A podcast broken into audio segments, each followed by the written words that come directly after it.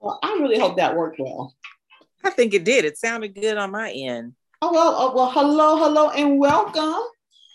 Hey, welcome. It is a Saturday, June the 12th, and welcome to another episode of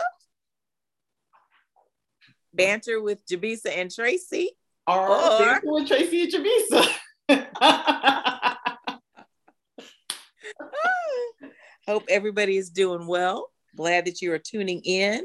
We have a full and I think exciting um, some topics that we're going to cover today. So, um, B, you want to jump right in?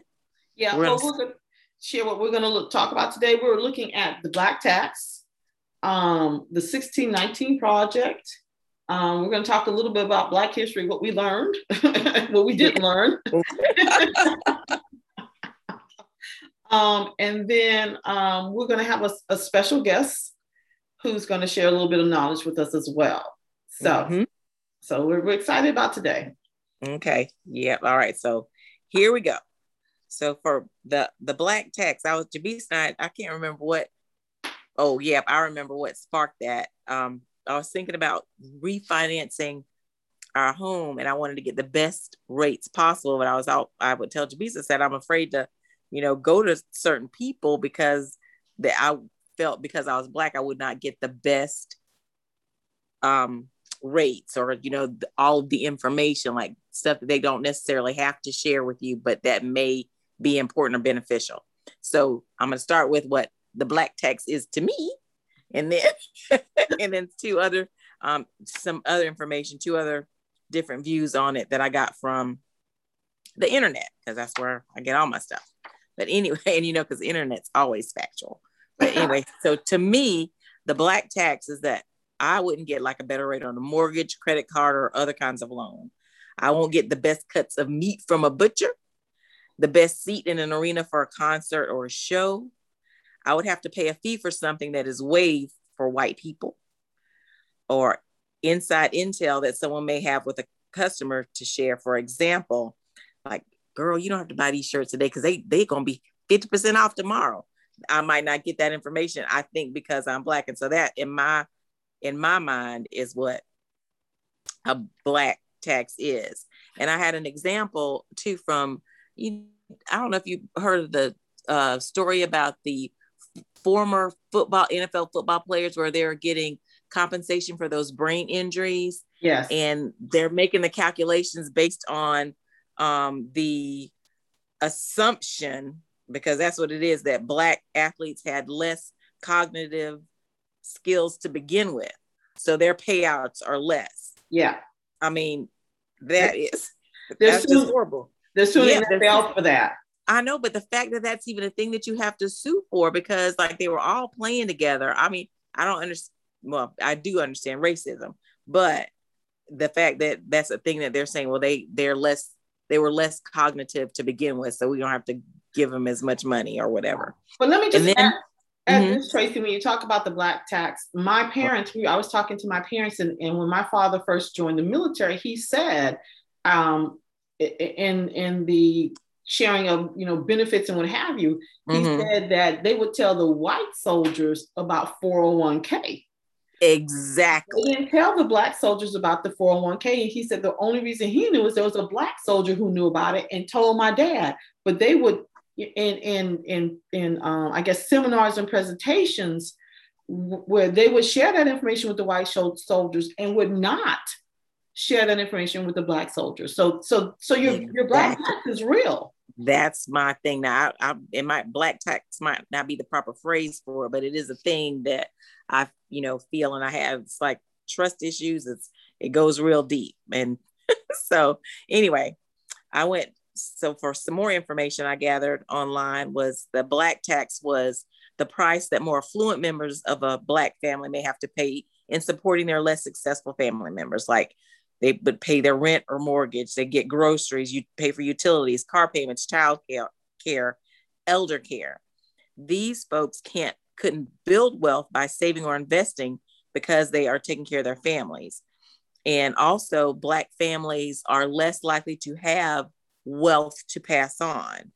like if your family doesn't leave you with a bunch of debt, then you consider yourself lucky because you're not going to get like, know, not everybody, because I know there are many Black families that do pass on wealth because, you know, we do have that as well. But a lot, many families don't have anything to pass on. And, you, and it's, you know, white families um, can pass on their inheritance to the younger generations because they're they because they can. And we all know that the fact that black families can't do that dates back to slavery when black labor built the wealth of this for white families but reap none of the profits or the benefits. And y'all, even if we were to let all of that go, let it all go and say, okay, we're just going to start from scratch. We're still in a pickle because the racial discriminate discriminative barriers and impediments placed in our way when we do try to do better. So even if we were to just let the fact that you know the we are we are our ancestors were enslaved and we couldn't build anything, but if we're just going to start fresh, start scratch, they still put up all these barriers to keep us from being able to do stuff. Like whenever communities were black communities were successful, they were burned down or whatever, they were cheated out of it or just you know scared away from it. I don't know. So and anyway, I'm gonna let that part go because I get worked up. And then I had another, I found another article from two doctors, doctors Robert Palmer and Larry Walker. They wrote about a black tax as a psychological phenomenon as opposed to financial. Their definition of the black tax is the psychological weight or stressor that black people experience from consciously or unconsciously thinking about how white Americans perceive the social construct of Blackness, which is often portrayed through a deficit lens and is associated with racial stereotypes. And so they, they gave examples of like when they were in school, in graduate school, um, they had to felt like he had to overproduce. Like one guy said he wrote the paper for his entire group because he just wanted them to know that I'm worthy to be here or that they would think that they're lazy or dumb and couldn't do it. And you know, his group was like ecstatic about it. And if they were thinking that or not, he just felt it was something that he put on himself that was internalized. And the other one said, um, I think this is Dr. Walker said that when he was teaching a class, he said there was a white male student that questioned him at every turn. Like it wasn't, you know, he would just find fault with whatever he was teaching. And like he had to be on his game because he know that this kid was coming for him. And then last thing that he said that really, he said this really stuck with him is that he would call him by his first name. He wouldn't address him as Dr. Walker. He would say Larry. Wow. And so just disrespectful. Like yeah. the fact that this man, you know, went to school, got was was very well educated and very more than qualified to teach the class. The white guy was just letting them know that, you know, it ain't, it ain't, it ain't all that. You ain't all that. Don't get to think too much of yourself. I think we've we've all experienced that. I when we, um, when Taylor was um, two or three, we went to this musical class where basically she ran, she more I more than her ran around mm-hmm. with the scarf singing la la la la la la. But uh-huh. it, it, was it was stressful. I mean, you know, we had to get up and get dressed, and I had to make sure that she was, you know, she was presented well, and we had mm-hmm. to be mm-hmm. there on time, and, yep. and we were the only black people in there. And um, there was a father there with his little child. And I remember he's like, you know, this is, he's like, this is just, you know, this is just something for kids. It's nothing to stress over. And I'm thinking, yes, it is. It is. This is so it stressful. it is. It is because we're coming at it. They could just be themselves, but you and Taylor were carrying the whole Black America on your shoulders. And that's a big, heavy burden for a woman and a child to carry it. and it is, and, and I think some of that, I think some of that may be self-imposed. You know, I think it is. That's what they were saying. They said yeah. it's, it's self-imposed. He, they put it like for white, like just as white privilege is something that white people just, you know, have that it's a part of their being white.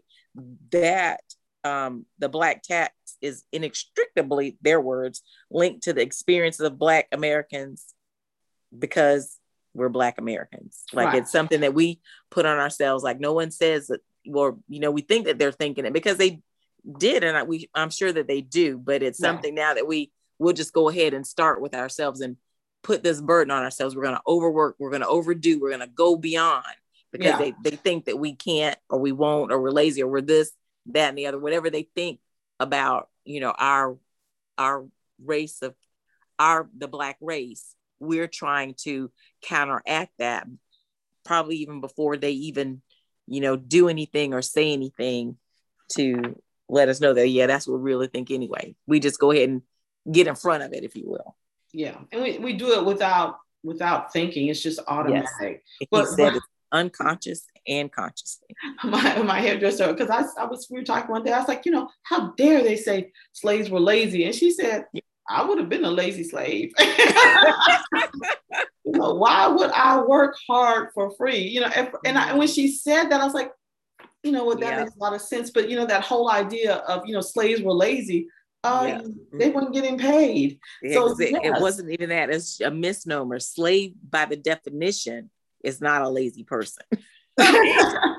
Enslaved person, by the by that definition, is not because slavery means that you're working, you're working hard. Right. So that was that was just something that that white people said to um uh, to keep us. I think it was all in psychological warfare Mm-hmm. Like you're worthless, you're lazy, you're not doing anything, you whatever. If you were free, you couldn't do nothing because you're lazy, you know, that right. kind of thing. And I that's what it was. It was it was intentional. I gotta hand it to them. They were they were really good. I, it's like they read up on it. They probably they probably did, and you're you're actually you're absolutely right because for you to say that I'm someone is lazy, but you still keep them on to work your land because you know they're not lazy, but exactly but that it, it, it said it in stamp um, one of the paragraphs in STAMP said the only reason white people are great is because they said they're great, and the only reason that we're not great is because they told us that we were not. Exactly. And and so that repeat, re- repetition of words for years and hundreds of years and hundreds of years and repeated over and over, and mm-hmm. in every part of our society really plays on your psyche. So so you're absolutely right. So you know what, guys? I guess we need to relax. Mm-hmm. but, yeah, and just be yourself. Yeah, ourselves is we are just fine as we are. You know what? I like to say that, Tracy, and I like to believe that, but you and I both know we're gonna go to work. Yeah, and we're gonna yes, and I'm gonna do overdo. It, yes, because what can yes. we say? We can't do what they do. we cannot do what they do. I remember yesterday I was do, putting something on the calendar um, for my boss, and so he told me right. Normally he sends me an email, but he he told me, and so normally when he sends an email, I'll respond to it. And so he told me, and I still responded to an email. And then he came up and he told me another date. And I was, he saw me getting ready. He said, You don't have to email that to me. I got it. he said, I know you're, he said, No, I know you're doing it. I know you've done it because, because that's what, what I would do. That's because I need to make sure that it's in there. If something happens, he won't say that Tracy didn't do it, you know, whatever. It won't be anything. It won't be my um, dereliction of duties or my incompetence that messed things up because I did what I was asked to do. So well, not only that, it's a paper trail is what it is. It is. He says you, you didn't do it. You can say I I did, and I sent email it on. Yes. Yeah. So that's that's a paper trail. Yes. And yeah. Mm-hmm. And I, I I too do simple things. I get I get a request from the principal about doing something for the website, and then I will make the changes and I will send the email to her saying changes have been made. Please review. Yep. So you can't say that I did not do that. So yeah. Exactly. it, it is it is job security because it is job security and it's we're help we're covering ourselves defending yeah. ourselves because we feel like we have to if if the you and um the lady that you work with that really nice lady that you work with if roles were reversed and she would do had to do the update stuff she might not feel as pressed to respond with an email saying that it's been done Exactly, because she she did it. She would have done right. it, and that would have been mm-hmm. the expectation. And, and the principal would have known, trusted that she right. had done it. Mm-hmm. Yeah, but there there is a trust issue. So we're gonna we're gonna switch from the the black tax to um, very much related to the 1619 project because we really wanted to delve into that today. Um, if you don't know, we've kind of touched upon a 1619 project mm-hmm. before. Um, if you don't know what it is, it was first published in the New York Times Magazine in August of 2019. It was um, published in on that particular date in um, recognition of the 400th anniversary of the arrival of the first enslaved Africans in the English colony of Virginia.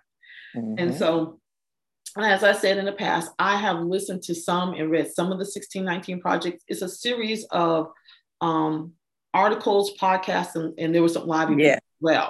So uh-huh. I've only kind of dabbled in it a little bit. I haven't listened to all of it in its entirety, yeah. but it's an incredible collection of work that um, Nikole Hannah-Jones mm-hmm. um, was the developer. She helped develop it with a number of other um, authors, historians, and writers and things like that. But she was the developer of it. And um, Nikole Hannah-Jones is also in the news for um, them not giving her tenure for a particular um, position in UNC Chapel Hill. We'll talk about that another day. But she is an accomplished journalist. Um, she was mm-hmm. awarded the MacArthur Fellowship, and then she won the 2020 Pulitzer Prize for her commentary on her work on the 1619 project. So once again, when you talk about the the um the black tax, this is a prime example. But we'll that's and what are the rules? I know because I can just I see absolutely why they won't tenure her because she's done absolutely nothing.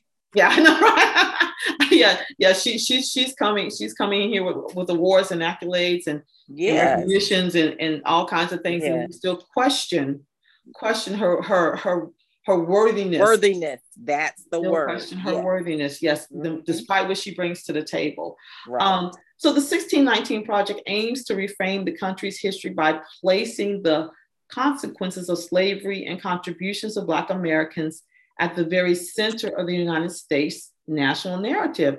And if you start to listen to it, and I I listened to the opening of it, um, and it, it, it, the opening is just powerful. They just it is that, that, yeah. that that idea of being being in, in captured, enslaved, and then that movement to this mm-hmm. unknown land via ship. I mean, you have no idea what's going on. I mean, it, it's just, right. it's really moving. Um, it is.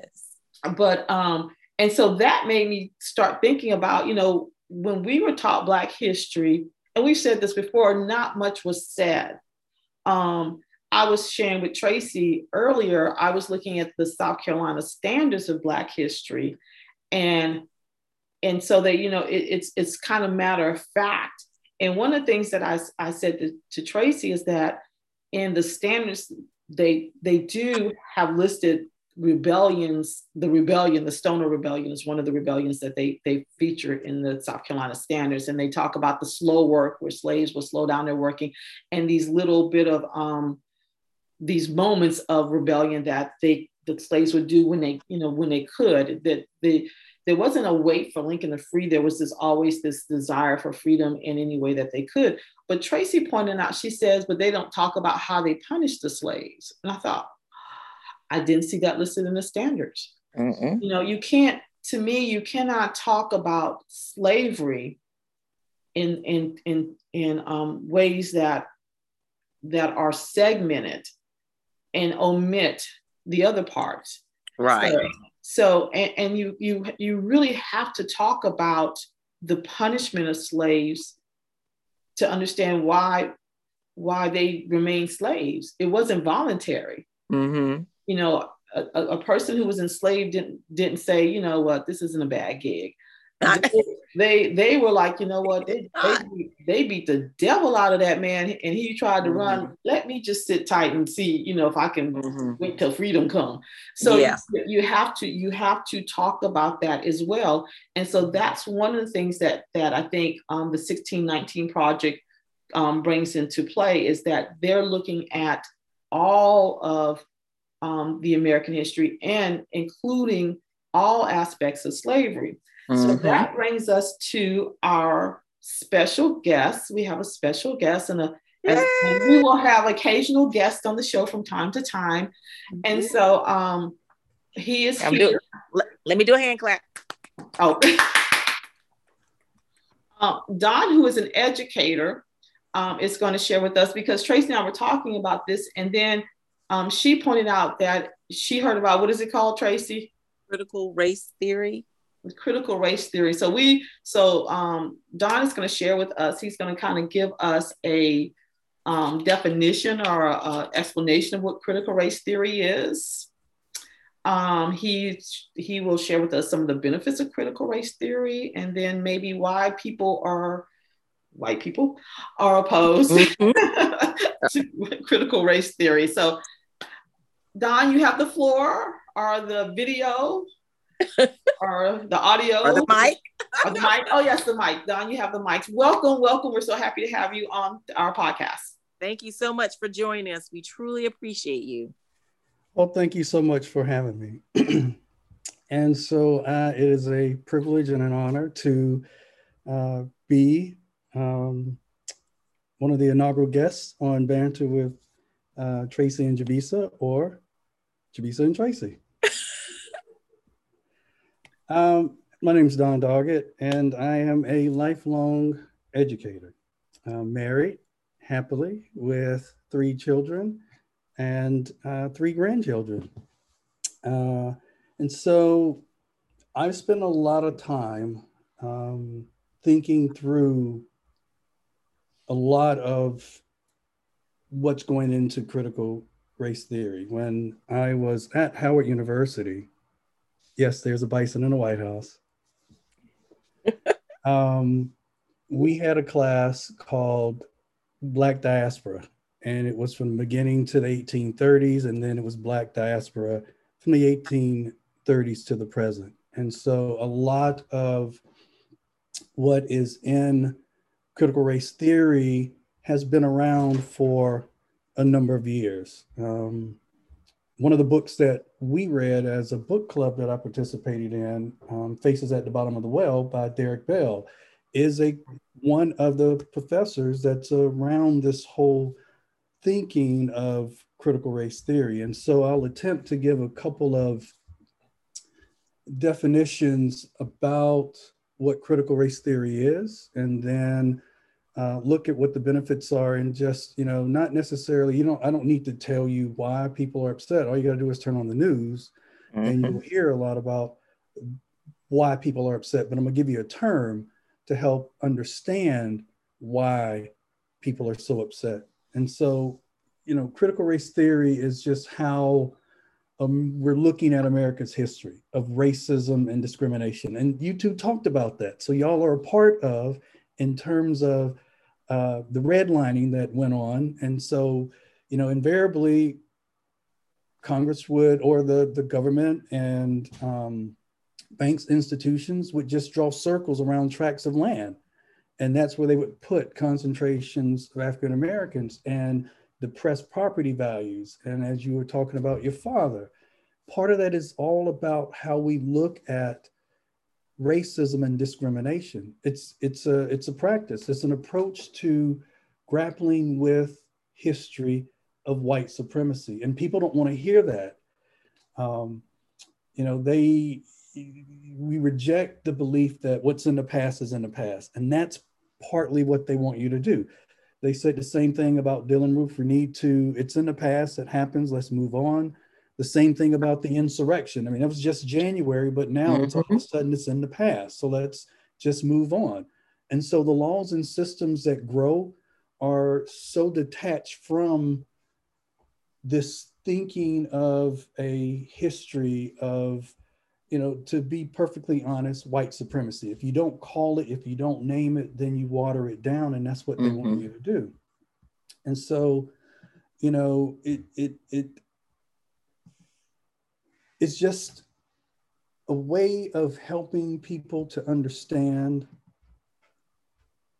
the oppression, the marginalization of minority groups. It's not just African Americans, but it really affects us because it, it came from slavery and how we were treated at slavery. And so, you know, um, it, it's not necessarily saying that uh, white people are bad, which is one of the things that people say. It's not a matter of saying that it's it's built upon slavery because it, it actually was. You know, when you talked about Hannah Jones, and so let me just go there just for a moment, and then I'll try to get into uh, the benefits.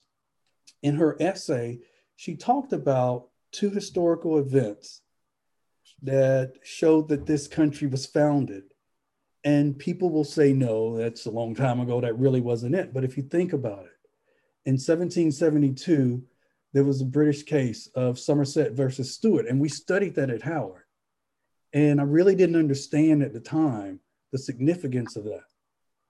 But it said that um, from English law, that a slave taken from his owner to the colonies, you know, from the colonies to Great Britain could not be legally held against his will, his will.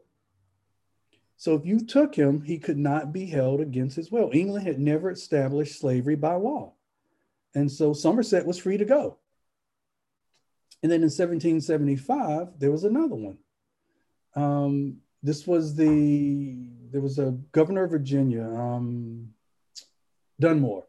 Uh, he offered freedom to slaves who would take up arms. So that was the first that you hear of um, that's written where slaves would be freed if they took up arms for any loyalist causing a stir against the rebellion. And so um, the measure that this talked about was that it only uh, uh, attained to the rebels, therefore exempting slaves that were owned by loyalists. And so she argued that those things um, presented an emergent threat to the continuation of slavery. And so slave Americans needed to support um, independence because if they did, then they could keep their slaves. And so that was what caused some of the big rift from the 1619 project. And like I said, this has been going on for a number of years. Mm-hmm. Um, there, the, the, the treatment of this theory, this practice was sparked by Donald Trump. Uh, he sent a memo out to the Office of Management to stop training critical that it teaches that U.S. Uh, the United States is inherently racist or evil, um, and this divisive, false, demeaning propaganda is not who America is. And then George Floyd happened. And so then he, you know, stated that the 1619 Project attempted to rewrite American history, and that's not the case. Um, you know, basically, if we stop talking about race being a seminal aspect of what we do and who we are, then we keep marginalizing those black and browns. You know, mm-hmm. racism and race influences social, economic, and political experiences. Mm-hmm. If we don't have an anti-racist education, then those stereotypes will continue to go unchallenged. We, we're, we're just now bringing life to Tulsa, and Tulsa has been around for, you know, hundreds of years. Um, and so, you know. Don, I want to say that I think that it, it's similar to, um, as I call it, the the um, Starbucks effect. I think that there are things that we know in the, Black community that that maybe the white community doesn't know. So, so I think the light that's been brought to Tulsa is for some new and for many not new. Um, but I guess how do you make it important to another group and for them to understand the effects that that has and i think is that part of what the critical race theory is kind of maybe working toward yes and i think that so for let's take it from an education standpoint because that's the only way we're going to change mm-hmm. is to mm-hmm. continue to get the right narrative out there and right. not the wrong narrative so let me go back to my definition what uh, Jelani Cobb is a former classmate at Howard and he said that the attacks on critical race theory are clearly an attempt to discredit the literature of millions of people sought out to understand how George Floyd wound up on the streets dead. You know, the goal of the attacks is to leave the next person dead, inexplicable to our history. And so we call that gaslighting. And that's what mm-hmm. Trump did. Mm-hmm. It's when you sort of get this, this, um, put this self-doubt if you will into into someone you know it's yeah. it's psychological control mm-hmm. and manipulation where you're trying to feed false information and get and you're just uh, uh, deliberately uh, getting them to question themselves, getting them to question what they know to be true, and um, sometimes doubting what they know as their own memory and doubting what they know to be true because they've witnessed it. So you take any of the things that have happened, Eric Garner, Tamir Rice, Sandra yep. Boyd, any any instance, and you listen to the narrative. Well, the boyfriend was selling drugs. yeah And so now what we've done, and this is real important, what you got to understand, we've changed the narrative and the thinking to oh the boyfriend was selling drugs so she just was a it just it just happened we're sorry it was a mistake not yeah. that they intentionally did a no knock warrant. They started shooting right away. They didn't identify themselves. They had the wrong apartment. They had everything else was wrong, but it gets lost in the fact that um, they've now changed the narrative. The, the, the, the, victim becomes right. the offender is what happens.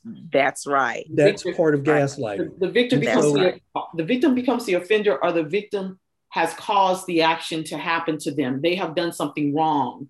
Right. Um, and that so whenever you have um, that there was a really um, this media literacy, and they were talking about just the portrayal of of um, black victims. You know, they they showed um, Trayvon Martin. They, they didn't show Trayvon Martin dressed in regular clothing. He always had like this hoodie on. Right. Right. Make it look menacing. Right. Mm-hmm. Exactly. So just that presentation, those images that you have, but we fault we fault the victim in that they have either caused the undoing or they have justified the action right against them. So yes, correct. Just wanted to throw that in. Thank you. Yeah, so, I'm sorry. I got another little one too. Like when black men are pulled over and they get killed, and then white people say, "Well, if they just follow the directions, if they just did what they were asked to do," again blaming the victim because I've seen white people get stopped by the police and spit and cuss all in their face and walk away and live to tell about it.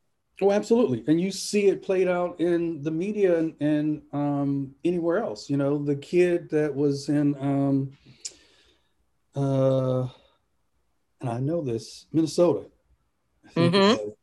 that was able to walk down the street with an AR 15. Yes! Anybody black had walk down the street with a gun, it would have been something different. So that's part of what CRT talks about and is trying to do. It's not a defunding the police. No one said let's defund the police. No. Because if you think about the definition of defunding the police, that's not what it was saying. But they needed they changed the narrative and get you thinking we don't yes. like blue. Blue has not always been good and kind to blacks, and we've known that. But that's how they get the term. Well, I'll give you another one. Mm-hmm. Um, Donald Trump was not uh, initially accused of collusion. He came up with that term, and that became the buzzword that everybody went after, but nobody defined it. So, same thing that critical race theory wants you to do is to start thinking through um, the systems, the structures, and the procedures, and the customary practices. It, it is every day. Because, Tracy, you talked about going to get a loan mm-hmm. and where to go and where not to get a loan because of your race. We know that Black people, once the credit union, I mean, the uh, uh, what are they, TransUnion and all these credit monitoring yeah. agencies find out you're black, you're given a different score and yes. a risk. Same mm-hmm. thing with the insurance company and the insurance agent. Same thing with your light and gas bills. Yes. And so, you know, in terms of education, there's an article that, uh, so uh, for benefit, the district administration put out. And it took, and this is something easy for people to understand, uh, they came up with five foundational concepts for critical race theory that race is not biological, it's a sociological construct. Racism is normal, common, and systematic mechanism that we maintain in, in uh, inequalities. Uh, race and racism are deterministic, so they advantage the dominant group and um, and then until we look at some sort of form of racial advancement or racial equity, because you keep hearing about that, um, it will only occur if it benefits the dominant group. Mm-hmm. I had a professor. Let me just say this one thing. I had a professor at, at uh, University of Maryland College Park. She said white people at the time, America, who were in charge, and this is in the early 90s, um, could end poverty if they wanted to. Mm-hmm. Because we were just that powerful and rich back in the early 90s. But she said the social projects and the social things that go on will never occur. Least I give to mine, I give to them. Mm-hmm. And so if they took care of poor whites, the ones that Trump said, you're a meth head and you're all of this and you're poor and you're dumb and I like the uneducated. Mm-hmm. You're uneducated because of someone else. But they had the power and still have the power to end all of this. But she mm-hmm. said, I will not give to my own because I'll give to them. And mm-hmm. so yeah. racial equity and racial advancement will never happen until the dominant group sees a benefit. And I had a I had a friend who recently told me that the top 1% um, started the social project and they wanted to get their kids uh, with other African American kids. And these are things that you don't hear of. Cleveland yeah. was just one small pilot, but there were things that happened way beyond that. Mm-hmm. Um, and it was if we don't do this, then America's going to rip itself apart. And they were talking about their children because they're this is a you know I don't want to talk about it because it, it, it, could name someone, but just understand that these are are rooms where someone has I don't know two or three billion dollars in investments overseas mm-hmm. in investments, and I said B with a 1000000000 mm-hmm. and so they're having these conversations saying that a if we don't allow our kids then they won't be in a position to be able to do the bare minimum to keep this country from tearing itself apart. Well, I, I want to jump in when you were talking about the the um, the advantages of of one group having something over the uh, other, and when it becomes an issue. And so the the Black farmers is a prime example. Um, for years, the government has provided grants and loans and and um, and handouts to white farmers for years. Mm-hmm. And that no one questioned it. The white farmers never had an issue with it. And so when Biden made this proposal to um, to kind of equal the scales and provide for blacks farmers to have um, monies and loans and opportunities that they were denied for, the white farmers are up in arms. You know, but when when you do it for me, it's okay. You know, it's, it's all right when you do it for me. But mm-hmm. because mm-hmm. you want to do it for somebody else, the idea of me sitting back and saying, you know what, we did, you know, we did get all that money from years. I mean, they are literally up in arms and just that kind of, um, but it's a different mentality as well. And I, I think um, as Black people, I think we're, we're way more communal and we're ma- way more sharing. We're, ma- we're way more mm-hmm. inclusive.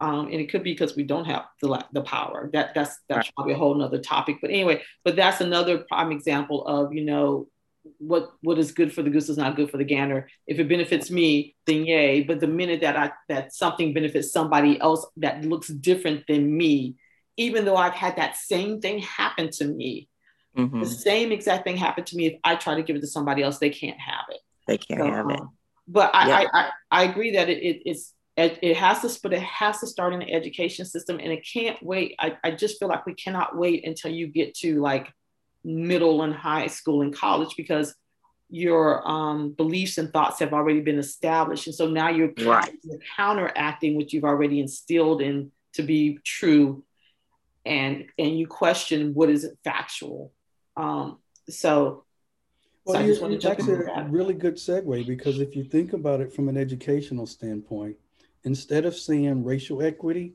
we mm-hmm. started mm-hmm. just saying educational equity. So mm-hmm. it benefits the rural whites in addition to the rural blacks. And so equity is something that they can stomach and tolerate, but not a lot has been done in terms of you know equitable access to good teachers, equitable access to resources, because again, they don't see the benefit. They see a small benefit but mm-hmm. not a mm-hmm. one. And the face of poverty is not black. No, because we're 18% of the population. Yes. So you take 20% of, of blacks and 20% of the total population of whites, and you have a huge difference. However, everything you look at. And so what critical race theory does or is seeking to do in terms of what we want to do in education is to look at the dynamics uh, of the marginalized groups and try to get them um, involved. And as you said, uh, Javisa, early on, it it would empower students of color, and you don't have to wait until high school or middle school to start talking about the contributions of students of color. Mm-hmm. You know, when I first started teaching, um, I put, you know, Black History was every day, but we celebrated diversity 24 7, 365. And that was my whole thing in terms of teaching. So whenever I didn't wait till February, didn't wait until mm-hmm. October, didn't wait till November. Everybody gets a month, but everybody's a part of America. So why can we not celebrate it every time we're teaching and everything that we're right. doing? Right. And so if students of color can get a deep understanding of a racially conscious educational system, then the benefits are going to be the teachers and then their children. So you start with this little flywheel mm-hmm. by having uh, students participate in it. White students would benefit also because it's okay. it's diverse, it's critical because you get to have discourse, mm-hmm. and then this mm-hmm. comprehensive curricular approach. Just you know, um, it, it takes the the experiences and educational examples and things that we've done, and then highlights and celebrates those. And so if you feel a part, and and Gloria Boutte, who was here in Columbia, talked about African centered pedagogy, and that just basically meant that part of critical race theory that talked about bringing in Black characters. So if you're a teacher and you bring in books about African Americans, read them, you're participating mm-hmm. in critical race theory. You don't have to ban it, but mm-hmm. we need to make sure that we're bringing more of it in. You know, you, I, go ahead. I just want to say, I think the other thing that that may happen um, is that that conversation about race, because um, you know black folks talk about race all the time.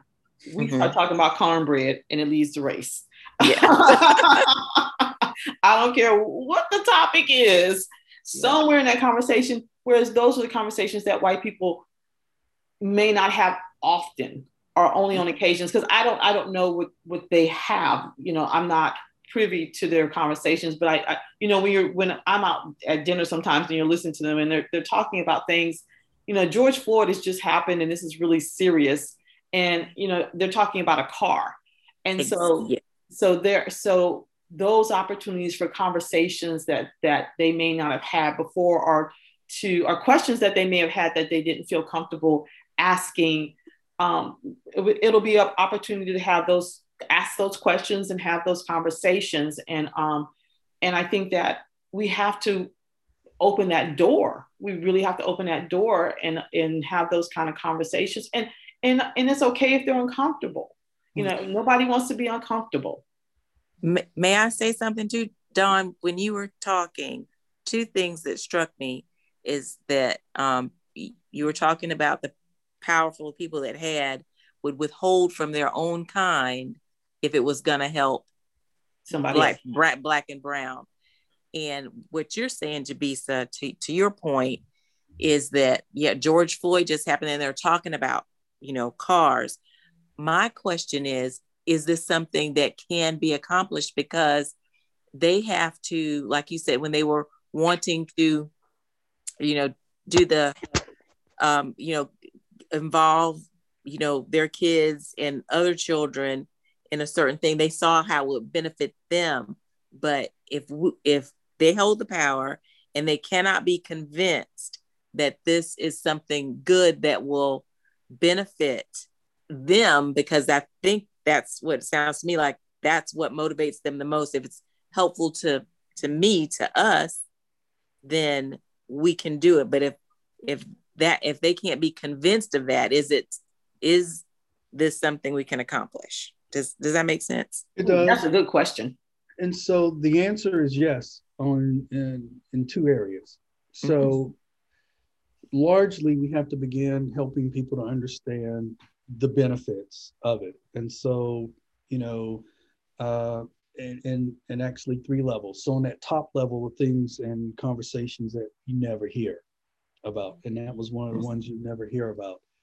If their children begin having conversations, and so you know the the friend was telling me that he was sitting next to this guy who had three billion dollars in investments. I mean, just mm. you've got how much capital, how much money do you need to have?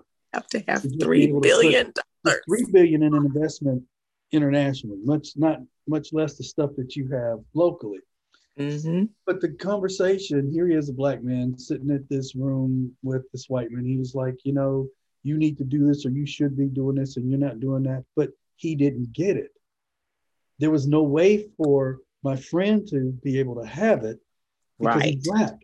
And right. Things that would prohibit him from being able to have three billion dollars one right in in investments uh, or three billion dollars anywhere to invest. And so, you know, so but by having the children uh, and their children be exposed will help make sure that we keep the country from tearing apart. Then the groundswell comes from us being able to pull our brothers up and sisters up and helping them to understand that you know, in the absence, if we don't have anti-racist education, mm-hmm. or, then you will never stop racial stereotypes. Yeah, you you won't. Right. And so the, you know, students of color, brown, black, um, will still not benefit. So we we need to be able to have anti-racist education mm-hmm. um, and challenge those stereotypes and those things that are wrong. And then we also need to begin um, helping people to see and understand the benefits. And so a benefit is, you know, uh, uh, let me put it in economic terms, and it's real easy math. You mm-hmm. know, if white people stop earning money and black people were the only ones earning money, it would take 266 years before we caught up. So you've heard of wow. the name, right? But that equates wow. to 300 years of slavery. Yeah. Yes. Yeah. That's it does. That's we're just okay. we're just catching up. And so mm-hmm. you had the Black Wall Street, you had black millionaires, and then they burned it down yes. in Tulsa. That yes. was going to be taken and be everywhere. Mm-hmm. And so, you know, making sure that as people put false information out, yeah, continue to put correct information in. Mm-hmm. Because if you just let them gaslight you and say this isn't true and talk about mm-hmm. all the negative things, and that's what they're going to do, and we just get upset. Yeah. You have to do the inverse. And so you've got to continue to put it out there because you'll reach one and they'll reach one. And then while we're educating uh, those students that are in the middle, mm-hmm. so the ones that are uh, lower middle class to upper middle class, if their lives keeps getting enriched and they keep understanding, and we keep the George Floyd and we keep attacking anti-racist um, mm-hmm. education and those stereotypes, then it, eventually it'll make a difference. And I'm gonna give one yes. example, and then um, I'll answer any other questions that you might have. I was the first African American uh, administrator at an elementary school and um, I made Black History this month because I was the first African American okay. at the school. And so, but I remember that at one point um, in the year, that the black boys and the white boys were getting into these racial fights, and it upset me and it hurt me. And so I called all the third, fourth, and fifth grade boys into stop they could teach the girls, but I called all the boys in and we had a conversation. Mm-hmm. And you could have called it critical race theory if you want, but I said, look, you know, we are not going to continue to go down this path. Mm-hmm. I said, I play basketball with y'all. I eat lunch with you. I'm in your classrooms. I'm on the field. I come to your events. Mm-hmm. And I said, I come to black and white events. I said, at black and tables, and I try to get you all to sit together. I said, all of you love me and want to be around me. I am Mr. Doggett. your assistant principal. I happen to be black because it's not biological. Mm-hmm. And I mm-hmm. said, if y'all don't want to get along, then I'm not going to spend time with any group. The people that I'm going to spend my time with are the ones that are going to say, okay, that's my brother, that's my neighbor, and we're going to be able to say, I don't care what happens and and where uh, you go after you leave, but here from seven to three, this is the family that we're creating. We're not black, mm-hmm. we're not white, we're brothers. And so yes. I did that not to diminish race, but to make sure that I created a playing field so that they didn't see those black boys from the housing projects, the ones that that were bust in, mm-hmm. um, as something separate or different, regardless of what their parents said. Mm-hmm. And then I had a last story, had a very racist parent um, who ended up losing his job, had two boys, and noticed you see certain things. And so mm-hmm. just going to put it out there. They uh, food insecurity was an issue. They would mm-hmm. not have a lot. And they bring these lunch bags every lunch boxes every day, and not much was in there. So I realized what was going on. And so um, I started slowly inviting them in, and we would have coffee in the morning every morning. Um, and it wasn't an attempt to change his heart. I just needed him to see that I was a little bit different. And so I called him one day and said, Look, I'm going to send this application home. I need you to, it's going to be in an envelope, in an envelope, and I'm going to tell your boys to bring it to you. And then I want you to fill it out and bring it back. Put it back in the other envelope and then mm-hmm. send it back to me. No one will see this but me and the district office. Mm-hmm. And I put those two little boys on free lunch and they ate lunch. And I told them, look, you know, your dad's covered this. Everything has been taken care of. Go yep. get what you want anytime that you want. Right. And so if I had a, if I, I did that, not to change his heart, but I did that to change the boys. Mm-hmm. Then now that they're graduating and going on to college, um, I mean, and, and going, yeah, going to college now, and some of them have graduated from college. They're going to be a little bit different from that experience. Yes. And so that's the flywheel. Yeah. Yes. But you ha- you have to start young because yes, the old are so resistant, and and we their are. their mm-hmm. mentality is what is the benefit for for me, and mm-hmm. since it's no benefit for me, um, no financial benefit for me. And then there's mm-hmm. also, I think, with the old, you also deal with this kind of um, justification and explanation and and resistance. It's just real resistance to um, mm-hmm. accepting that there has been some wrong that they've done on their part. You know, white folks don't want to be wrong.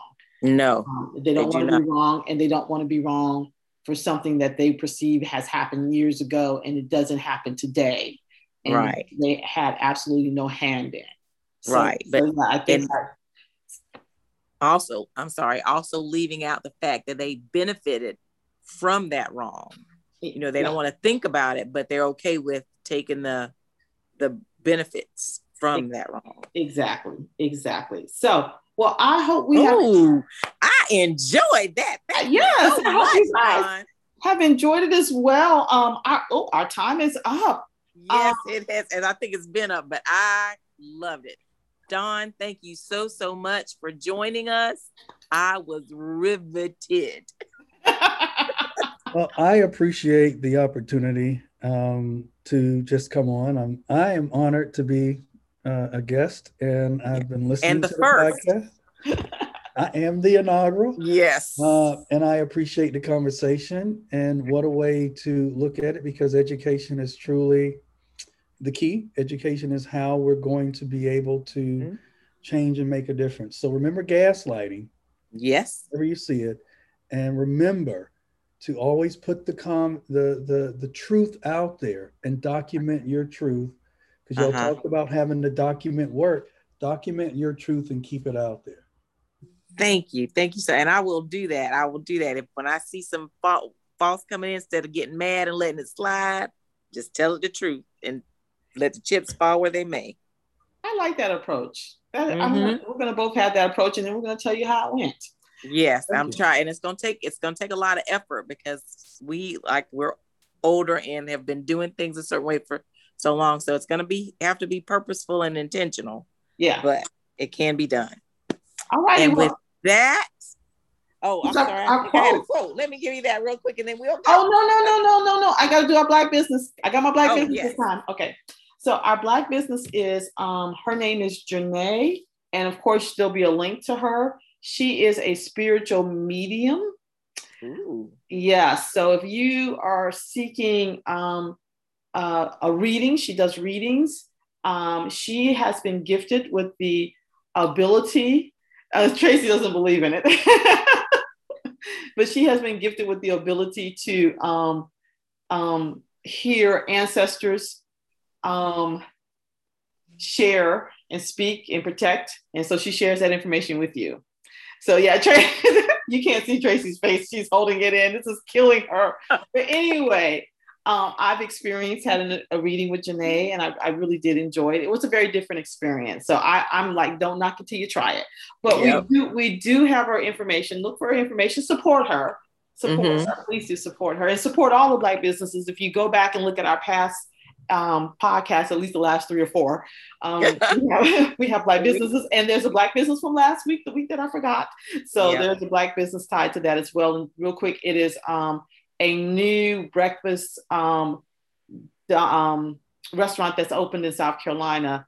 Uh-huh. Um, I want to say it's Toasty Taste, Toasty Toast. I'm not sure, but it's on our It's podcast.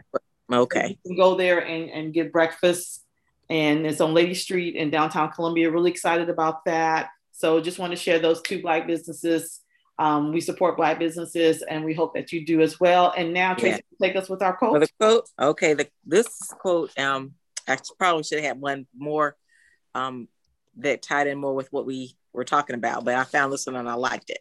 Um, true self care is not salt baths and chocolate cake. It is making the choice to build a life you don't need to regularly escape from, and that's from Brianna Wiest. Say it twice. I always say it. Okay. True self care is not salt baths and chocolate cake. It is making the choice to build a life you don't need to regularly escape from. I love that. I am that. Yes. All right. So until next time, thank you so much for listening. Bye. Bye.